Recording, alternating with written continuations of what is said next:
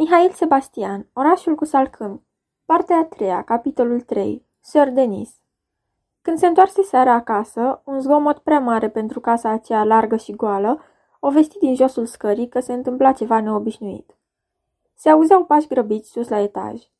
În antret, pe cuier, erau haine pe care nu le recunoștea. Urcă repede treptele, trecu prin vreo două dăi în care nu găsi pe nimeni, strigă servitoarea și, fiindcă nimeni nu-i răspunse, alergă neliniștită spre dormitor, de unde venea un plâns agitat, care la apropierea pașilor ei încetă brusc. Deschise ușa. Întinsă de latul celor două paturi, o fetiță subțire cu rochia în dezordine, ridicată sus pe pulpe, își ascundea capul în perne și plângea cu umerii contractați, cu brațele deschise de o parte și de alta a trupului zguduit. Adriana o recunoscut după paloarea pielei pe Lucreția. Surpriza o înmărmurea. O știa în străinătate cu Paul pentru multă vreme. Când venise? De ce? Și ce însemna disperarea aceea, rochia ruptă după ea, valizele aruncate în mijlocul odăii? Se apropie de pat stângace. De Lucreția nu o legase niciodată marea prietenie care ar fi dat acum dreptul să-i se arunce în brațe, să o întrebe, să o consoleze. Dar nici să plece de acolo fără un cuvânt nu putea. Lucrețio, chemă ea întinzând mâna cu gândul să o mânghe pe păr, fără a sfârși totuși gestul. Lucreția ridică obosită capul. Ochii ei vineți își pierdau de tot culoarea sub lacrimi. Își șterse ochii cu mâneca și, privindu-se, își acoperi cu un gest de panică pulpele dezvelite. Încolo rămase cu părul ciufulit, cu ciorapii curgând din picioare, cu fața murdară de lacrimi și pudră. Părea că vrea să vorbească și Adriana aștepta cu o neliniște abia stăpânită, când ușa se deschise. Paul, intrând, nu făcu niciun semn de surpriză găsindu-și verișoara acolo. Era slăbit, neras, cu hainele neîngrijite și în tăcerea lui era un calm nefiresc ce lovea mai direct decât un strigăt. Era urmat de mama lui. Blânda fața doamnei Mlădoianu arăta deodată o mare nedumerire și o nestăpânită furie. Toți patru se priviră străini, ostili. Fură câteva momente de tăcere, care Adrianei îi se părură îngrozitoare. Se știa nechemată între ei și simțea că prezența ei acolo mărește durerea faptului ce se va fi întâmplat. Să plece nu îndrăsnea însă, căci se temea să nu strice liniștea care se făcuse și care, oricum, prin faptul că există deja, îi se părea mai suportabilă decât orice ar fi putut urma plecării ei din odaie. Într-un târziu, Paul, care, rezemat de perete și frânt parcă de la mijloc, avea o privire absentă ce nu se oprea nicăieri, vorbi ca pentru sine. Și acum, ce o să facem? Vorba nu era adresată, dar Adriana nu pierdu prilejul acestei schimbări și ieși repede pe ușă. Era tulburată de tot ce văzuse și, fără să înțeleagă ceva lămurit, avea presimțiri ce o înfiorau trupește. Amintiri vechi, vorbe auzite mai de mult la școală, imagini curioase îi reveneau în minte. Își aminti iar. De ce? Corpul subțire al Lucreției, ieșind din baie, tremurător și neted sub șiroaiele de apă, ce se prelingeau pe umeri și a avut ca altă dată aceeași senzație de alunecare fizică. Adriana rămase până noaptea târziu în camera ei. Servitoarea adusese acolo mâncarea, spunându-i că ceilalți nu cinează, dar nici ea nu o primi. Era într-adevăr prea agitată și aștepta un sfârșit, măcar provizoriu, acelei neliniști. Târziu, aproape de miezul nopții, mama lui Paul veni la ea în odaie. Îi vorbi simplu, fără să-i dea vreo explicație, dar de asemenea fără să-i spună minciuni, lucru pentru care Adriana îi fu recunoscătoare, căci amândouă simțeau că nici aparențele nu mai pot fi salvate. O rugă pe Adriana să-i cedeze lui Paul camera ei pentru acea noapte. Nu te supăra, Adriana, dar bietul băiat e obosit de drum și nu poate să se culce astă seară în dormitorul nevestei lui. Uite, ți-am pregătit ție canapeaua din odăiță. Adriana o urmă fără să-i răspundă. Se culcă repede, înțelegând că ceilalți vor fi mulțumiți să rămână singuri, dar nu a dormit decât greu și foarte târziu. Se auzeau depărtate, felurite zgomote prin odăi, zgomote care altădată i s-ar fi părut firești, poate, dar pe care acum le urmărea atentă, căutându-le un înțeles. Avea ceva misterios și solemn, ca într-o casă în care cineva e bolnav grav și în care se așteaptă, de la un moment la altul, să se petreacă ceva. O văzuse pe mama lui Paul, intrând în dormitorul Lucreției, și, cum odăița unde se culcase era vecină, auzea acum de dincolo, frânturi vagi dintr-o convorbire. Erau cuvinte înnăbușite, opriri lungi, și pe urmă accese de plâns nesfârșite, monotone. Dar bine, drăguță, el e bărbatul dumitale și între bărbați și femeie nu încape... Auzi odată Adriana, o frază mai lungă, dar o ușă ce se închidea zgomotos în altă parte o întrerupse, acoperind vocea scăzută a mamei lui Paul. Adriana veghe târziu și tot ce gândea atunci fu încurcat și penibil. Jocul ei de imagini senzuale o mulțumea de obicei. În noaptea aceea însă o chinui, nu din decență, ci din cauza sentimentului că se petreceau acolo, alături de ea, lucruri triste și josnice. A doua zi, Adriana a avut cu Paul o convorbire care o încurcă mai tare. Nu mai înțelegea nimic și n-ar fi îndrăznit să-i ceară tocmai lui lămuriri. Pe tine te-a iubit Sir Denis înaintea lucreției, nu-i așa?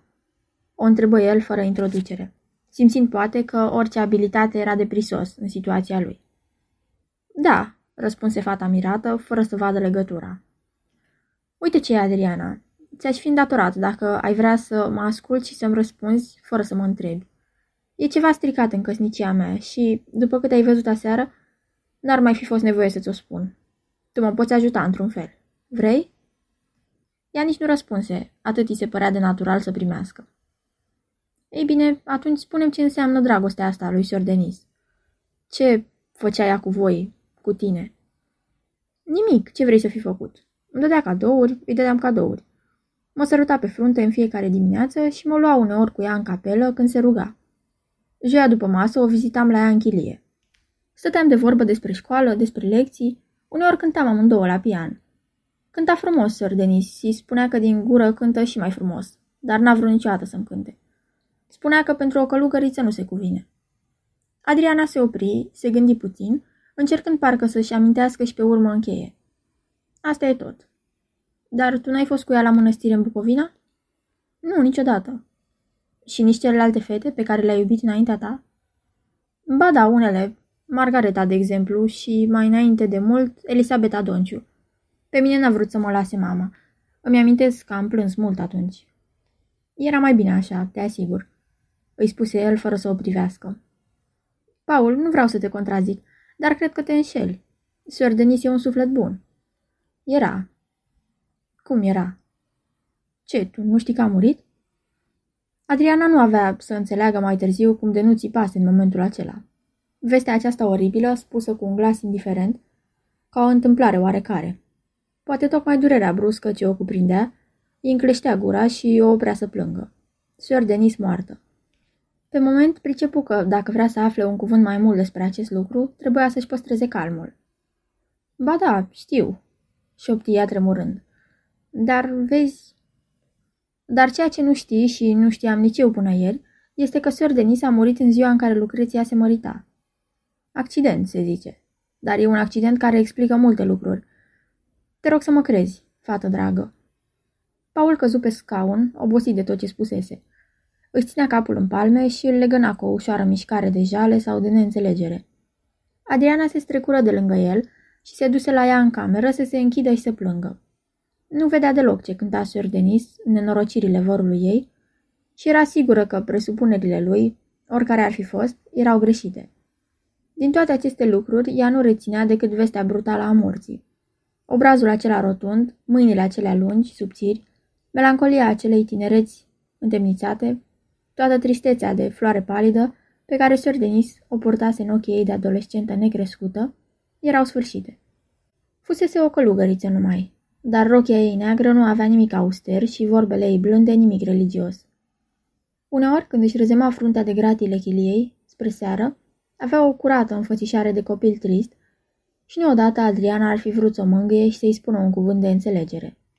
Ce ascundea Sir Denis în călugăria ei? Avea 26 de ani și părea să aibă 18. Odată, când Adriana îi spusese acest lucru, ea zâmbise cu tot obrazul luminat. La prânz, când coboră în sala de mâncare, Adriana încercă să-și dreagă obrazul plâns. Grijă inutilă, că ceilalți nu o luau pe ea în seamă. Îi găsi pe toți în jurul mesei. Tăceau. Lucreția avea ochii limpezi de asta dată și rochia îngrijită, dar privirea încurcată în jos, conștientă parcă de o mare vină. Doamna Mlădoia nu tăcea cu autoritate. Paul cu indiferență, obosit. Numai Adriana era acolo lucidă, dar tocmai acest lucru îi făcea ei situația mai greu de îndurat. Căci dacă ceilalți, ocupați cu durerea lor, nu-și mai dădeau seama de nimic, ea simțea privindu-i cât era de apăsătoare acea mare liniște. Se auzea doar zgomotul farfurilor schimbate și asta făcea pe urmă tăcerea mai penibilă. Era un aer de ceremonie acolo și Adriana a-și amintit de un dejun pe care îl luase mai de mult în casa unei rude, a doua zi după mormântare. Aceeași deprimare cărea faptul brut de a mânca îi dădea ceva inconștient și animal. Mâncau serioși, îndrăjiți și Adriana, ascultând zgomotul pe care îl făceau maxilarele mestecând, simțea că și acest lucru poate fi un semn de deznădejde. Ea, care nu știa ce anume se întâmplase în casa aceea, a avut abia atunci, la acel ospăț mașinal și grav, sentimentul unui lucru tragic. Către sfârșitul mesei fu un moment de destindere. Erau sătui și drama lor nu rezista acestei satisfacții. Paul și-a prins o țigară și, după ce ezită puțin, spuse o glumă. Nu avea haz, dar râseră cu toții știind că trebuie să râdă. Era cald în casă, ningea afară, cafeaua neagră, ridica aburea dormitori, mâncarea fusese bună. Paul vorbi din nou, povestea o năzbâtie văzută la Viena la un teatru și ne lăsa antrenat de hazul istoriei. Pe urmă, fie că subita lui bună dispoziție nu mai lua seama la ce făcea, fie că se credea apărat de masă, puse mâna pe genunchiul nevestei lui și, tot continuând să povestească, o strecură sub rochie. Adriana observă gestul și îi făcu rău surusul mutilat al Lucreției. Era în obrazul ei galben o expresie de oroare, o revoltă abia stăpânită. Bărbatul ei se folosea de prezența mamei lui și a Adrianei pentru ca să-și siluiască nevasta. Adriana nu putu să sufere murdăria situației și se ridică brusc de la masă. Se făcu iar tăcere și atmosfera penibilă dinainte reveni. Urmară ceasuri lungi de încordare, în care se simțea surdă lupta dintre bărbat și femeie, ascunsă la început, dar pe urmă exasperată și fără rușine. Lucreția trecea speriată pe uși, tresărea la orice pas apropiat, se închidea cu cheia în odaia ei, răspundea bănuitoare întrebărilor. Paul era rugător și brutal, dar și într-un fel și într-altul, trivial. Avea gura crispată și privirea insistentă, căutătoare, lipsită de rușine. Între doamna Mlădoianu, care plângea neputincioasă, și Adriana, care privea spectacolul cu un sentiment amestecat de curiozitate și desgust, cursa lor în jurul patului conjugal era întărâtată și exasperată de oboseală. Se auzeau uneori uși trântite, lucruri aruncate pe jos, pași agitați în sunetul lor curios ca într-o casă nelocuită. Din odaia ei, Adriana pândea aceste zgomote și urmărea după ele desfășurarea lucrurilor. Ar fi putut să plece de acolo, să iasă în stradă, să uite. Și uneori era ispitită de gândul acesta, dar până la urmă rămânea. Ceea ce se întâmpla avea pentru ea o ciudată ispită, o oribilă plăcere, de care nu putea să se despartă. O ușă deschisă, un cuvânt surprins, iluminau deodată o parte a acestui mister și jocul acesta de bănuieli și ezitări o pasiona. Coborâse spre seară în salon, unde era pianul, cu gândul să cânte, dar se opri în prag. Camera era obscură și dinăuntru se auzea grăbită răsuflarea a doi oameni. Într-un colț, pe dormeză, Adriana ghici trupurile lui Paul și al Lucreției. Femeia se zbătea fără cuvinte, dar cu o deznădejde fizică, în timp ce bărbatul o ținea de umeri și o întreba stupid, fără să priceapă. De ce? De ce? Era aproape un cântec în întrebarea lui repetată. Uneori glasul avea intonații rugătoare, domoale, alteori era gutural. Adriana, care rămăsese țintuită în prag câteva clipe, se retrase în umbră, tulburată de acele vorbe ce se repetau monoton. Atmosfera îi devenea de nesuferit. Tâmplele îi băteau puternic. Dacă ar fi avut în brațele cui, ar fi plâns. A doua zi dimineață, sosi, neașteptată, doamna Dunea, mama Adrianei. Fusese poate chemată în taină de soră sa. Prezența ei aduse o pauză în tensiunea menajului. Prima ei grijă fu să o îndepărteze pe Adriana, care urma să-și petreacă ziua la cinematograf. Pe urmă, doamna Dunea a avut lungi convorbiri cu Paul, cu Lucreția, cu mama lui Paul, îi asculta pe fiecare în parte, încercă să lămurească totul și să liniștească ce se putea. Adriana avea încredere în tactul mamei ei și, întorcându-se seara acasă, după o zi liniștitoare, petrecută pe străzi, privind galantarele și râzând de căderile patinorilor în Cismigiu, era sigură că va găsi o căsătorie refăcută. Îi căutase zadarnic pe Selo Viorin la cafenea, unde știa că vine el uneori, dar fu oarecum mulțumită negăsindu-i, căci în tulburarea ei era preferabil să rămână singură. Acasă găsi într-adevăr liniște, dar nu liniștea pe care o așteptase. Era o tăcere moartă, ca aceea ce urmează situațiilor definitive. O tăcere de deznodământ. În camera ei, Adriana o găsi pe maică sa. Era obosită și părea a fi îmbătrânit în acele câteva ore. O strânse mult în brațe și o mângâie pe păr. Nu îndrăznea să o întrebe, dar aștepta vădit un răspuns. Îl avu. Plecăm mâine dimineață, fetițo. Bine, mamă. Se sfârșea, deci, acea vacanță de iarnă. Atâtea așteptări, atâtea bucurii, care treceau deodată cu un singur cuvânt în amintire. Ar fi plâns poate trei zile mai devreme dacă ar fi știut. Acum era obosită și hotărârea o găsea indiferentă, mulțumită poate. Bine, mamă. Se culcă lângă maică sa și se strânse tare la pieptul ei, fericită că în acea mare tristețe poate să se întoarcă iar, ca altă dată, lângă ea și să uite. În dimineața următoare, la gară, când trenul se urni din loc, o arătare de om izbucni la fereastra vagonului și striga Adrianei câteva cuvinte încurcate, din care ea nu înțelese nimic. Era Seloviorin. În mâini avea o hârtie, pe care o agita și despre care probabil era vorba în ceea ce voia el să spună. Adriana îl saluta amical cu mâna. El îi întinse hârtia și, pe urmă, cum trenul își grăbea mersul, rămase la capătul peronului descoperit, urmărind până departe fereastra Adrianei, fără să facă vreun semn. De unde aflase de plecarea ei? De ce venise la gară? Hârtia adusă era un manuscris muzical. În fruntea paginii, titlul. Cântec pentru o plecare. Era scris de o mână neliniștită. Notele se încurcau pe portativ, ca literele unei scrisori de copil. Ce hârtia asta, Adriana? Nimic, mamă. O glumă, răspunse fata ascunzând hârtia. Și pe urmă, ca să schimbe cu totul vorba. Mamă, e adevărat că a murit Sir Denis? De unde știi tu? Știu. Ei, da, e adevărat. Doamna Dunea îi povesti atunci, amănunțit, întâmplarea. Sir Denis murise în decembrie la mănăstirea ei din Bucovina. Un accident spunea călugărița directoare. Sir Denis ieșise din mănăstire să ducă, în acea duminică de decembrie trecut, unei bolnave din sat lemne. Voise să taie din drum și, în loc să treacă pe podul de peste Bistrița, ca de obicei, o luase peste apa înghețată. La mijloc gheata se sparse și a alunecă prin acel ochi, afund. Câteva zile, pletele ei blonde fluturaseră deasupra gheței, până ce, târziu, țăranii coborâți din munte trecură din întâmplare pe acolo și o scoseseră cu membrele inerte, cu ochii astupați de nisip, cu ierburi rude prinse de rochia ei neagră. O îngropaseră acolo în munți, în curtea mănăstirii. Întâmplare nenorocită. Și dumneata crezi că a fost numai o întâmplare? Adriana, ce-ți vine de vorbești așa? Mamă dragă, știu tot. Mi-a povestit Paul. Sor Denis a murit în ziua anunții lui Paul cu Lucreția. Fată dragă, ești o proastă și nu-ți dau voie să vorbești despre lucruri pe care nu le înțelegi, pe care n-ai dreptul să le înțelegi. Mai auzit? Doamna Dunea a avut un gest energic, retezător. Adriana plecă ochii și pe urmă ieși din compartiment să privească pe fereastra culoarului afară.